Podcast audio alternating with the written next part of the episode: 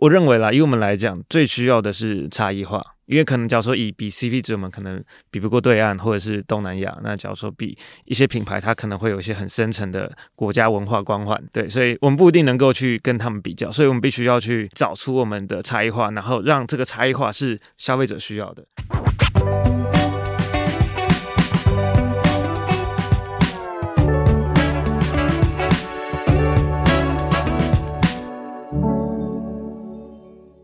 在设计里看生活，在生活里找设计。 Hello 各位设计关键字的听众朋友们，大家好，我是艺兴，欢迎大家收听设计新商业单元。在这个单元里呢，我们将会持续探索设计与商业之间密不可分的关系，包括设计如何为商业赋能，商业力与当代设计产品而言占有什么样重要的地位。今天的节目呢，我们邀请了台湾玻璃精灵洪伟成 William 还有呃 novium 集山股份有限公司的执行长梁国宏 David 来到现场，而我们聊一聊在打造经营一个台湾品牌的过程中有什么困难与 mega， 在品牌竞争越来越激烈的今日，他们希望透过品牌带给消费者什么样的重要讯息。欢迎 William 跟 David。各位听众大家好，我是 William。 嗨，大家好，我是 David。 那我们都知道台湾玻璃台湾 Glass T G 消费品牌是由台玻的总裁夫妇所创立，那它的背后其实有一个蛮宏大而且有温度的理念。台湾产业希望可以跳脱代工的思维，然后可以培养大家的生活品味跟美学涵养，才有了台玻这个品牌的问世。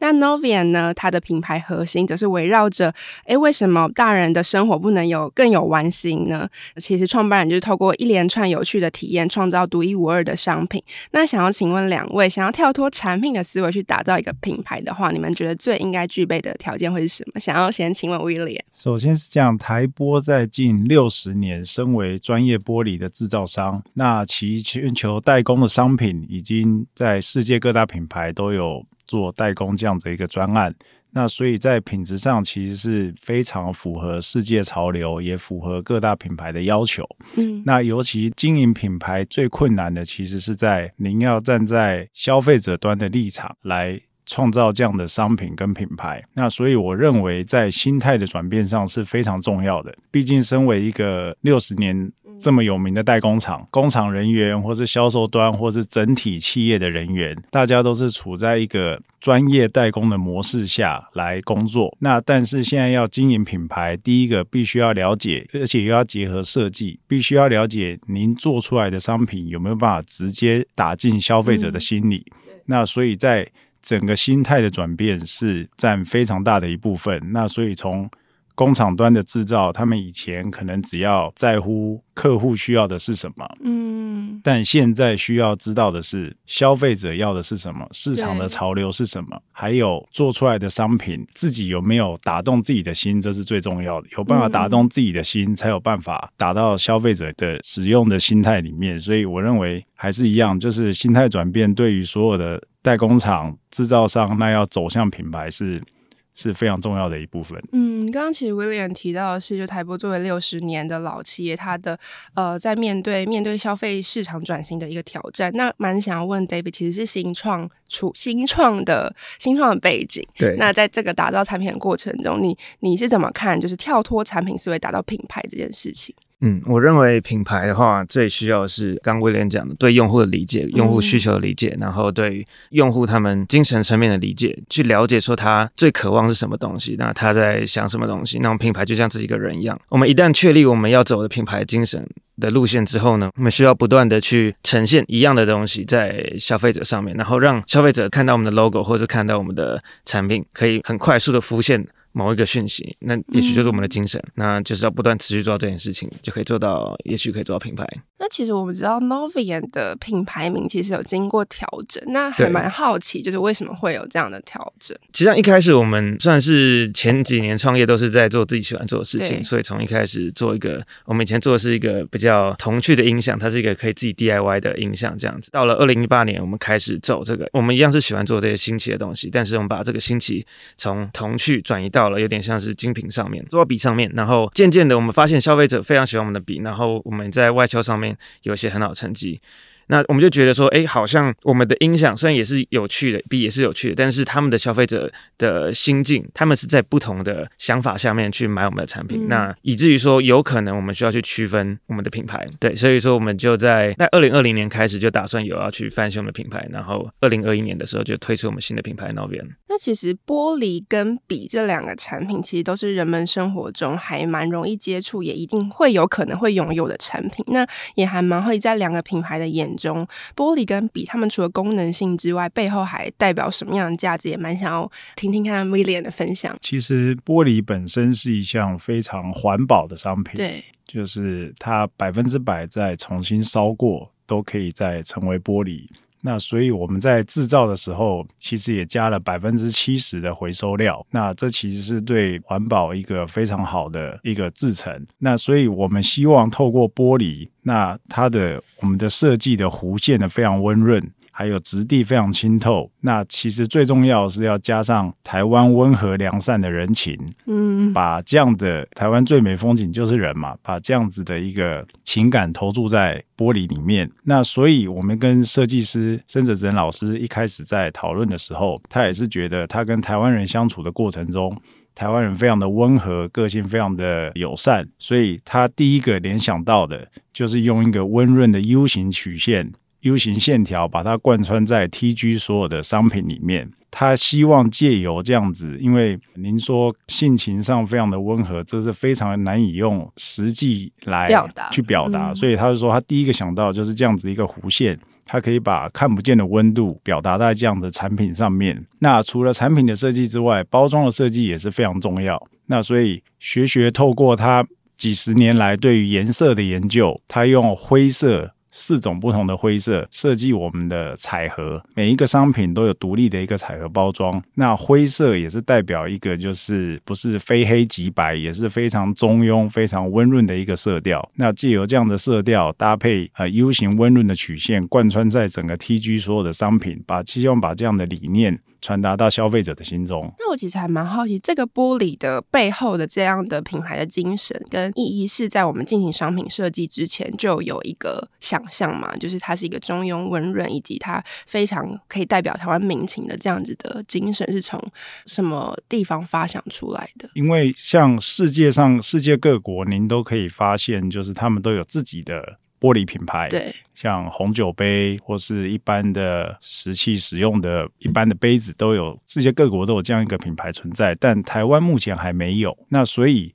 呃，我们希望将台湾的精神可以传达到世界各国、嗯、那创立我们台湾独立的一个品牌、嗯、所以用这样的概念希望融入这样的，尤其台玻又是在台湾深耕六十年的一个企业，所以希望借由这样一个台湾的意向，台湾的精神传到世界各地。那我想回头问一下 David， 因为其实 novium 的蛮多产品我觉得都有玩的趣味存在在里面，那你们起初在设计这样的产品跟打造这样的品牌的时候，你们是怎么去思考你们想要传递的精神？嗯，我们一开始呢，前面讲就是我们一开始想是以自己喜欢做，我们就想做自己喜欢的东西，对。但我们到后面发现就是说，假如说我们这东西是要持续的做出在商业上的影响力的话，或者是说在品牌一致的影响力的话，我们必须要去找出我们最最核心，就是我们最源头，为什么想创业，为什么想一直做这些有趣东西的根本精神、嗯、所以我们那时候大概花了一年的时间去找这件事情。那我们现在以 novium 来讲，我们的理念是我们认为就是挑战造就与众不同、嗯、就一件事情之所以称之为挑战，要么是比你原本会的东西再更难一点，要么就是一件你以前从来没做过的事情。那当我们可以克服了一件这个挑战之后呢，你不管是你技能变强一点，或是你会的能力就变更多一点，你在这个世界七八十亿的人口里面，你就变得再稍微的那么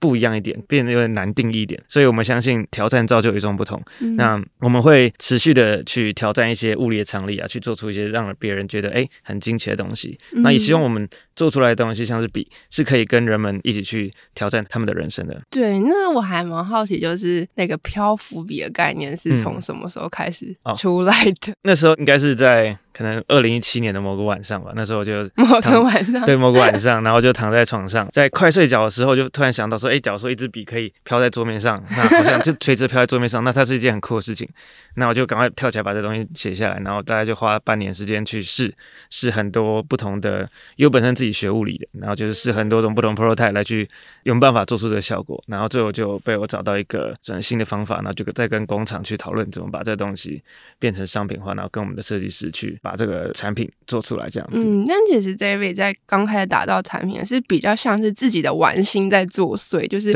自己想到哎、欸，感觉做出这个东西很酷，所以我想要来做做看，然后其实那个当下我相信不一定会有那个受众的雏形存在的，在那个当下。那所以我就想要接着问说，其实自创品牌它始终不是一条非常好走的路嘛，那当时在进行品牌定位的时候，你怎么从一个单纯我想要打造这个产品走到哎、欸，其实我开始去思考我的受众，然后以及后续你想象的受众大概会是什么样类型的人是你想要触及到的？嗯，对，我觉得这个部分我们将花了非常多的心力在做这件事情。嗯，我们大概在一代推出来二代推出来的时候就发现说哎、欸，我们的受众是有点不一样，或者是有点不确定为什么，就是像老实讲我们卖的尤其在美国卖的很好，但是我们不是很确定为什么会卖那么好，所以我们就针对大概两千个国外的消费者，因为我们的二代大概有出货到七十个国家，然后我们就是跟那些人去收集他们、呃、像是为什么买我们的东西啊，然后他们的职业啊，他们的一些心理上面的想法之类等等的，我们有等于是有去帮他的每一个回馈去抓一些关键字，然后再去整理这些关键字、嗯、那最后就是有找到一个我们品牌算是最被大家喜欢的原因，进而然后再搭配着就是说我跟我的那个 partner， 那一开始我会想创业，然后会想要去做出这种奇怪的东西的根本想法是什么、嗯、然后把这两个东西融合就变成是我刚刚讲的新的品牌意念。所以那些受众的回馈是来自就比如说他们就是买完之后他回馈你为什么他喜欢他想要买，或是你们有去做一些执行的调查？也有，就是说我们那两千多位，其实我们是透过，因为他们在 Kickstarter 买嘛，那 Kickstarter 他们其实是还有问，对，他们可以可以提问的功能这样子。对 对, 对，就是说他们在 Kickstarter 上面呢，他们是很乐于分享，相对于一般的消费者来讲，啊、他们认为他们是有参与在这个产品的。然后以及就是说，因为我们在 Kickstarter 完之后，我们会因为 Kickstarter 它算是一个蛮特别的平台了，就是说它不会在 Kickstarter 的时候就可以选你要买什么东西，它是买完之后呢，我们要寄问卷。所以他一定要填问卷的，就刚好我们就在那问卷，哎、欸，偷偷问他一点问题这样子。那其实跟 novium 比较不同 ，T G 它的起点比较是从一个六十年的企业出发，去思考怎么去打造一个新的品牌，要面对新的市场，面对消费者们。那其实这边也还蛮想要问一下 William， 在当时在思考自己的产品定位以及受众的时候，因为刚刚也提到，其实面对消费市场，其实你们也有遇到蛮多的挑战。那想问说，挑战是什么，以及你们刚开始去设定的这个消费者们的样貌跟你们现在真实的使用者有没有什么样的不同？其实经营品牌由代工走向经营品牌最困难的其实还是在品牌价值的经营上，对，那尤其大家觉得你本身就是做代工的，你要走向品牌，它可能还是刚开始会在不管是价格上或是品质上给你蛮多的回馈跟挑战。那所以我们是希望可以做出，因为设计玻璃T G 这个品牌最一开始的发想就是大家每天都要喝水，无时无刻都要喝水，所以你在喝水的一个过程中你一定需要容器，不管各种材质，那但玻璃最重要就是第一个它无毒还有环保，它非常的，而且它是非常透明纯净的，你可以看到内容物的、嗯、那所以我们借由这样的发想，我们希望可以让所有的消费者在喝水，从日常最简单喝水这样一个动作就可以体验生活。嗯，那所以我们借由这样子的一个理念，那希望可以也让消费者可以市场认同我们。嗯，那借由也现在最流行的就是环保意识抬头，那玻璃本身是非常环保的一个材质，我们希望可以对社会有点贡献，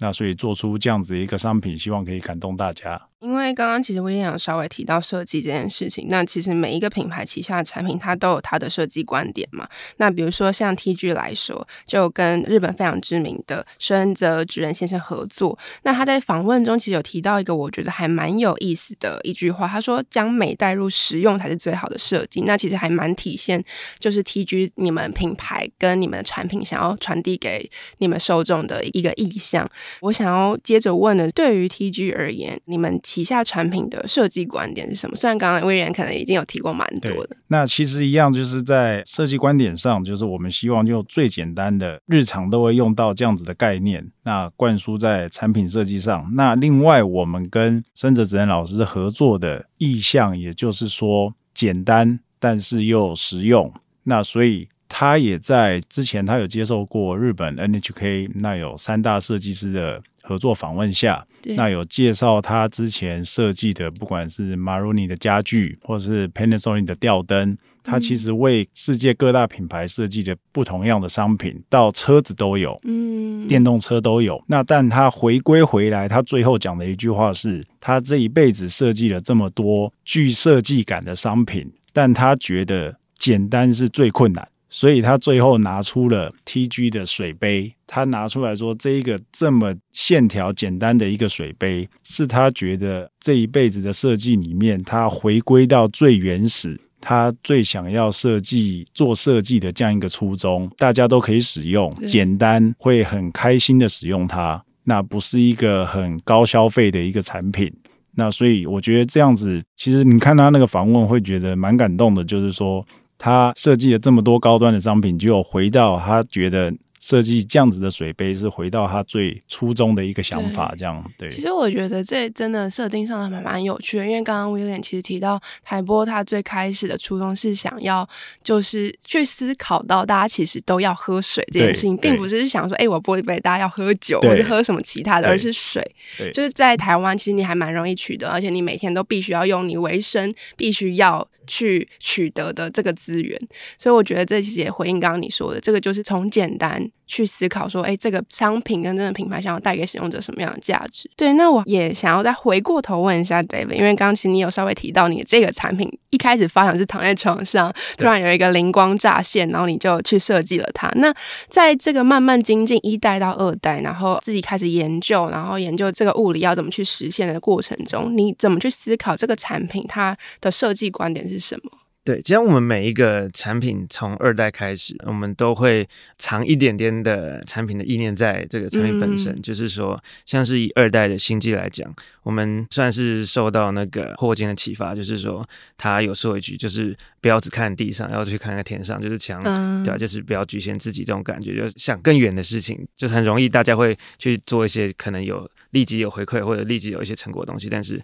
我们在这整个笔座上面做出一个星际的造型，是希望大家可以去稍微感受到这个这件事情。那像是我们第三代最近推出的第三代，它的这个产品名称叫做未来、嗯、那它现在也是一点点想法在里面，就是我们在回顾当初为什么呢想要做一个有未来感的产品放在桌上，我们就去找说哎，为什么大家喜欢未来感的东西，然后发现说你看五百年前，就是五百年前看现在，现在不管是麦克风啊或者是手机飞机都是非常有未来感的东西、嗯、那时候没有办法想象。那这中间过程中是有无数个人们去不断挑战未知，就去去做一些以前没有人做过的事情，或者是做一些呃新的尝试，那慢慢的累积这些科技，然后累积到现在的社会、嗯、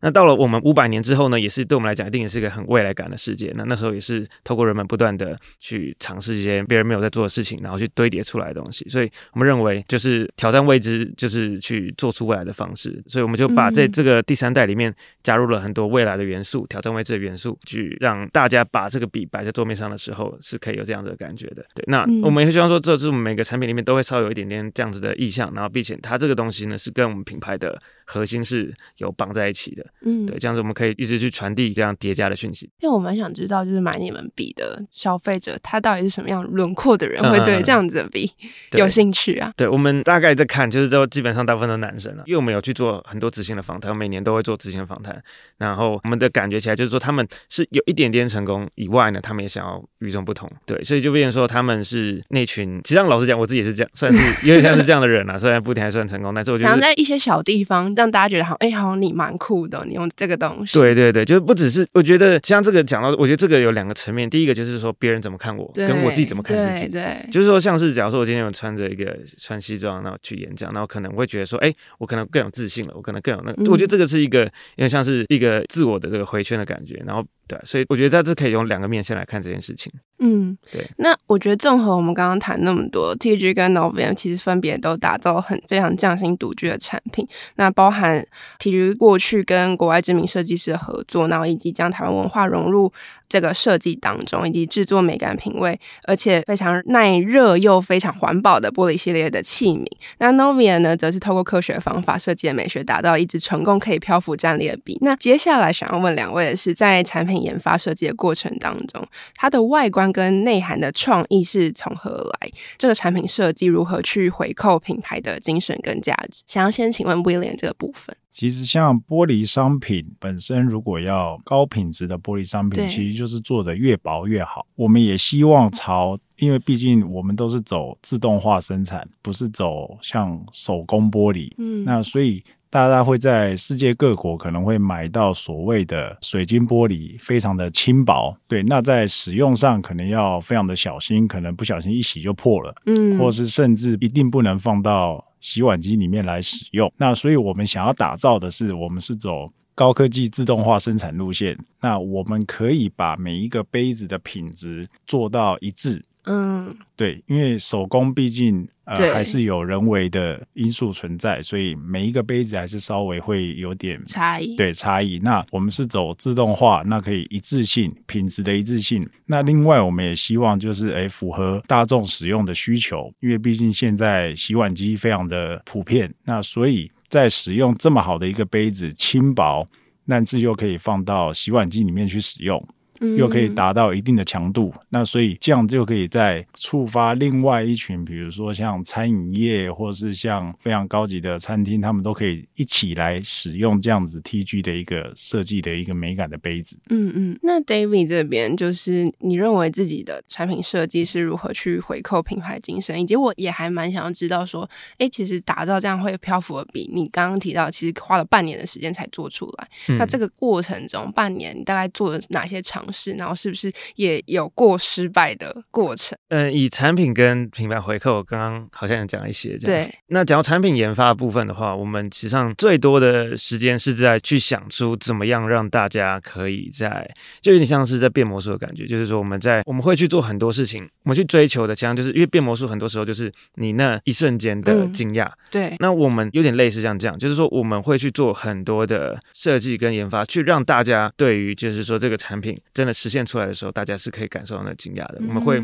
有很多个面向去做这件事情，所以我们整个设计的过程呢，大概除了就是说让整个造型变得更好看，更容易融入在桌面上，或者是在桌面上可以有这种当主角的感觉之外，就是我们会去想办法让惊奇这件事情变得更明显，也更柔和这样子。嗯，我其实有一个就是状况还蛮想跟你分享，就是因为每年都会有需要送礼给男性朋友的一些时候，对，然后我就会去问一下，就是身边的男生朋友或者身边的朋友说，哎，如果要送这个某某某礼物，你有什么推荐的吗？每年都会有人贴漂浮笔给我，哦，对，谢谢谢谢谢谢，真的。所以我真的是透过就我朋友贴着，哎，你这个感觉好像蛮酷的，感觉可以送给他，嗯，这个状况每年都看到你们的产品。对，我就是可以分享一个蛮有趣，我们现在在亚马逊卖的还蛮好的。那我们在很多关键字里面，像是说一个丈夫拥有任何东西要怎么送礼物，就他有一个类似的这种关键字，我们会在那关键字排很前面。就是我们大概假如说要送作来分的话，大概分三种啦，一种就是我刚前面讲，就是看他个人想要独特，对，他个人想要独特。对，那另外一种像就是买给送礼的。大概我觉得这件事情对送礼的人门槛比较没那么高，因为会觉得说我送一个东西就是。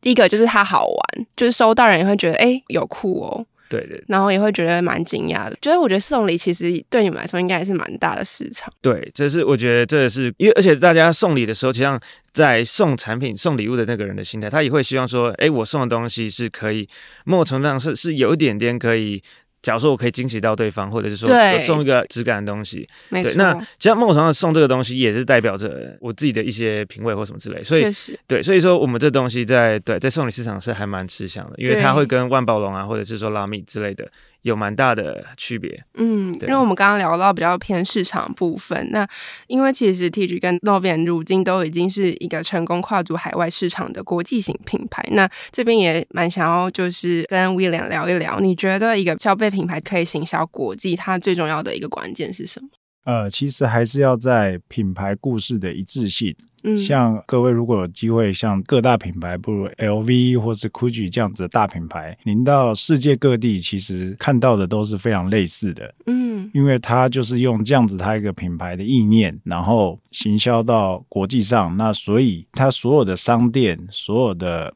甚至到气味都是一致的。对，你不管到世界各地都是感受到一样的氛围。那我们也是希望能够打造将这样的价值 T G 的一个符合台湾文化的一个玻璃制品，将这样的一个价值可以打动消费者的心，所以我们在国内所有的商店，呃，如果大家有机会去逛实体商店或者是线上，其实都是非常一致性、嗯、一致性的来经营的。对，那其实我觉得这是蛮重要的。那当然品牌的价值需要时间上来打造，这是一定，做任何品牌都是一样、嗯、但至少你有坚持在自己的价值上，那一致性长久以来就可以带给大家不一样的感受。刚刚 William 提到门市的部分，我也还蛮想要就是针对 T G 的门市来聊一聊，因为我们知道就是 T G 的门市它其实还做的还蛮细腻，然后也非常匠心独具。那可不可以跟我们分享就是在门市的设计上有没有什么样的巧思？对，像申哲仁老师他不止在商品设计上，其实他对最重要的就是在玻璃的线条的表现上，呃，是非常困难的。因为光线如果从只是从正面打到玻璃上，其实它的反射效果就会把弧线嗯就是模糊掉了、嗯、那所以我们所有的 L E D 灯都是从柜子背后底下往上打，因为这也是尝试过各种不同方法之后可以让玻璃的线条呈现最完美、嗯、然后再加上白色的商品架。对，那所以白色商品架大家如果可以去呃旗舰店或者我们新一成品的专柜看到都是非常一样的。那我们去法国参展也都是使用这样的柜子，那所以我们希望把这样的意象就是带给大家，就是一致性这样子需求。那旗舰店里面本身的设计也是由申哲仁老师他参与、嗯、对，因为他其实他这也是他第一次实际参与室内设计的部分，他一般都是在商品上，所以其实是非常特别的。那他对这样子的一个台玻玻璃商品的设计，其实他是非常，他觉得他自己可以感动到他自己的心，所以他也希望可以感动消费者这样子。那现在除了台湾市场之外，国际市场是有哪一个特定的国家或者区域它呃销售的状况或是大家喜爱的程度特别高吗？其实目前来讲，当然日本一定是非常喜爱这样的商品、嗯、因为他们很强调简约简约的设计，那所以在亚洲各国日本、韩国、香港其实贩售的都都蛮不错的。那欧美市场的话，因为近几年因为玻璃要出口会有关税的问题，那再加上疫情也是让运费非常的暴增，所以希望也是在疫情稍退之后，欧美市场我相信他们也会喜欢这样的商品。嗯，对。那回过头来问，就是比较以网路线上起家的 novium 来说，就是你们现在去看你们自己的产品在海外销售，觉得之所以可以成功行销国际的关键是什么，以及你们有去思考，因为比如说刚刚听到就比较是以线上的销售为主，就是 Amazon 或是其他的比如说募资平台，那线上跟线下通路你们又是怎么去布局它？对，那刚听 William 讲我都蛮想要买一个买一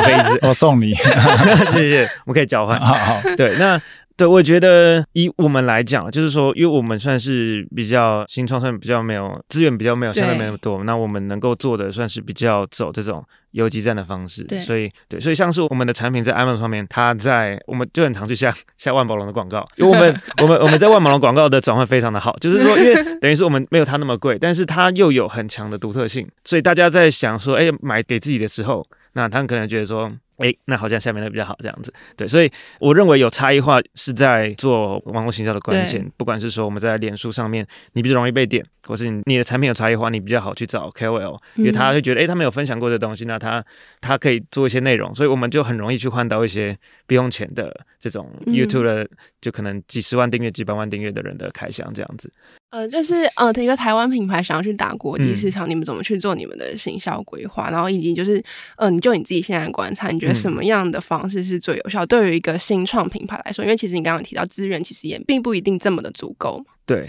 我觉得假如说是做硬体产品开发的话，我觉得群众募资还是一个最好的方式、嗯、就是说去测试市场。因为其实上我们一开始，虽然我们那时候第一天就觉得说我们东西应该是要卖国外，因为我们是做的比较不是那么大众的产品嘛，但是其实上那时候也没有觉得我们要那么 focus 在美国，误打误撞是吗？对，所以变成说等于是我们一次因为我们推出一个产品就会在美国，但是台湾台湾美国日本韩国做一次群众募资，有时候会在中国做，那就每一次都这样走一轮这样子，然后就渐渐的发现哎，好像美国那边真的蛮喜欢我们的东西，然后我们去上那边的另外有个男性的电商平台叫 touchmore， 我们也很常在里面卖到就是整个站内的第一名这样子，当日第一名这样子。对，然后所以就渐渐的发现说哎，美国好像是我们要主力发展市场，那透过 Kickstarter 发现这件事情，然后再来就下一步就是我们有去那时候就讲说哎，美国最大电商平台应该就是 Amazon 嘛、嗯、那虽然 Amazon 大家可能会觉得说哎，可能是买一些便宜东西的地方，但是因为毕竟像是他们的 Prime 会员就大概可能一两亿人，就基本上所有美国人都在那边了，所以、呃、那时候就觉得说哎，可以试试看，然后那时候没想到哎，一试就是就是一世成主顾，对，就是对，他现在已经是我们整个销售里面占很大部分这样子、嗯、对，嗯，像刚刚其实聊下来就会发现其实 T G 跟 novium 其实都是非常具备台湾精神的品牌，是台湾从台湾这边长出来的原创品牌。那在今年呃，两个品牌跟旗下产品也荣获了二零二二年台湾精品奖这样的殊荣，也想要分别问问两位，对你们来说就是入选具备什么样的意义？想先问 William。 其实像国外也有很多像类似设计的奖项，比如说大家知道的红点或 Good Design、嗯、那这一些奖项 T G 也是都有去申请有获得。那比较不一样的我觉得是台湾精品它不是只有强调设计、嗯、它其实大部分是在强调品质还有实用性、嗯、所以它其中很多设计也包含很多得奖的，我看有那个像游艇，对，其实就是非常广泛，从笔到泳品游艇都有，从奢侈品到民生消费品都有。那所以我觉得台湾精品奖这个奖项是非常特别的，那入选获奖除了在于你的设计之外，我觉得它也非常强调台湾在地，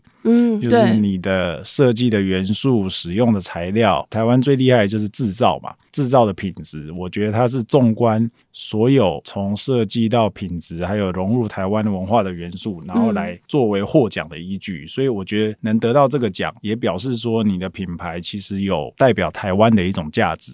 存在、嗯嗯嗯、所以他们才会给你这样子一个殊荣。就是品质这件事情要怎么样实际的让你们想要对话的对象就是非常深刻感觉到，也许我可以辨别就是不好跟好的，但是非常好的之间，那彼此之间，比如说以玻璃这样的产品来说，对，像以玻璃来说，我们的消费者常常他可能在网络上看到只哦，这只是一个一般的玻璃杯，对，但他到实际店里之后，实体店里我们都会希望消费者可以拿起来然后去感受它，对，那所以很多消费者他在网络上看可能只是单纯的价格跟照片，对，他可能就没有办法没有办法去辨别，对，那到实体店面的时候他就会拿起来说哦，这是一个水杯，他一拿他可能马上脑袋浮现出就是他现在在喝水的样子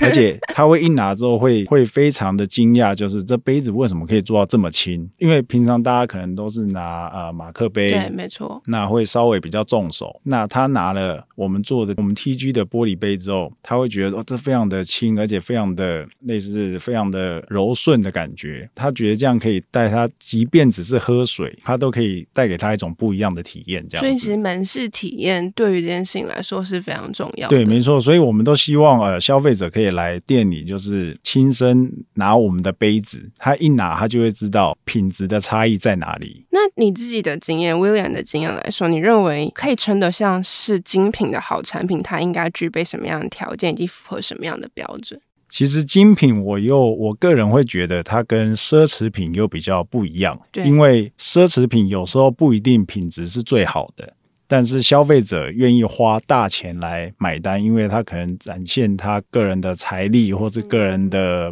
炫耀、嗯、炫耀的部分，对，那精品我觉得是需要结合民生消费品跟品质，就是你做的这样子的品质，然后加上设计的概念，那可能就是销售金额不是特别的高，那他不用花大钱，但是他可以买到一个觉得他可以符合设计美感，那但是又品质又高的一样商品。问这个问题是因为其实台湾精品的理念它也是在于挖掘那些透过智慧以及创造力打造出来产品跟品牌，那就像刚刚 William 讲，他对于就是台湾精品旗下的产品的它的品质的把关程度其实是相较之下是非常高的。那这边也蛮想要问 David 说，就是对你而言在这边在今今年入选台湾精品奖对品牌来说具备什么样的意义？对，我觉得得到台湾精品奖的时候蛮高兴的，就是应该算是非常高兴，我觉得它是算是对我们公司全方位的一个肯定吧，就是说因为它的评比有很多面向、嗯、像是行销，然后像是设计研发，然后生产，对，所以我觉得因为我们算是一个蛮年轻的公司，就是因为这算严格说起来算应该是第二次创业吧，所以我们这个公司大概就就目前到现在可能两三年这样子，对，所以我觉得有可以知道说哎、欸，我们有过这样子的标准，有过这样的肯定，然后以及对我们也觉得说哎、欸，这样子我们更能够代表台湾来去世界上面被看到，其实也是品牌跟品牌之间互相加成，因为你看这么多不管是老的企业还是新的品牌，大家都一起在这个破里面被被看见，所以其实也是一个彼此品牌加成的有一个这样子的效果存在里面、嗯、那最后也想要问 David 说，那你自己认为一个产品之所以可以称上精品，它需要具备什么样的条件？因为其实你也是一直持续的想要把你们的品牌跟你们的产品塑造成就是接近或是已经成为精品等级这样子的产品。对，我觉得以精品来讲的话呢，就是可能两个面向吧。第一个就最重要就是品质要好，就不管是说消费者的体验啊，或者是说它的整个产品使用上的感受。那另外一个就是说，我认为是要对呃消费者有竞争力的，就是说消费者他会是想要这个产品，他不管是需要这个产品、想要这个产品，还是渴望这个产品，嗯、就是说，对他除了东西要做得好之外呢，他是要被在消费者的感性跟理性上面被需要的这样子。对，要有吸引力。对。那今天非常谢谢 William 跟 David 来到我们节目中分享他们的经验。那听众朋友听完本集节目，如果对于打造品牌也有你自己的观点，欢迎于 Apple Podcast、Spotify、K K B O X、Firstory 或任何你惯用的平台留言跟我们分享。如果你对设计新商业的议题还有更多的期待，想要了解更多，也欢迎持续锁定设计关键字 Podcast 或者到 Shopping Design 的脸书 I G 社群来追踪我们。再次感谢 William 跟 David 的时间。设计关键字，我们下次见。谢谢，拜拜。拜拜。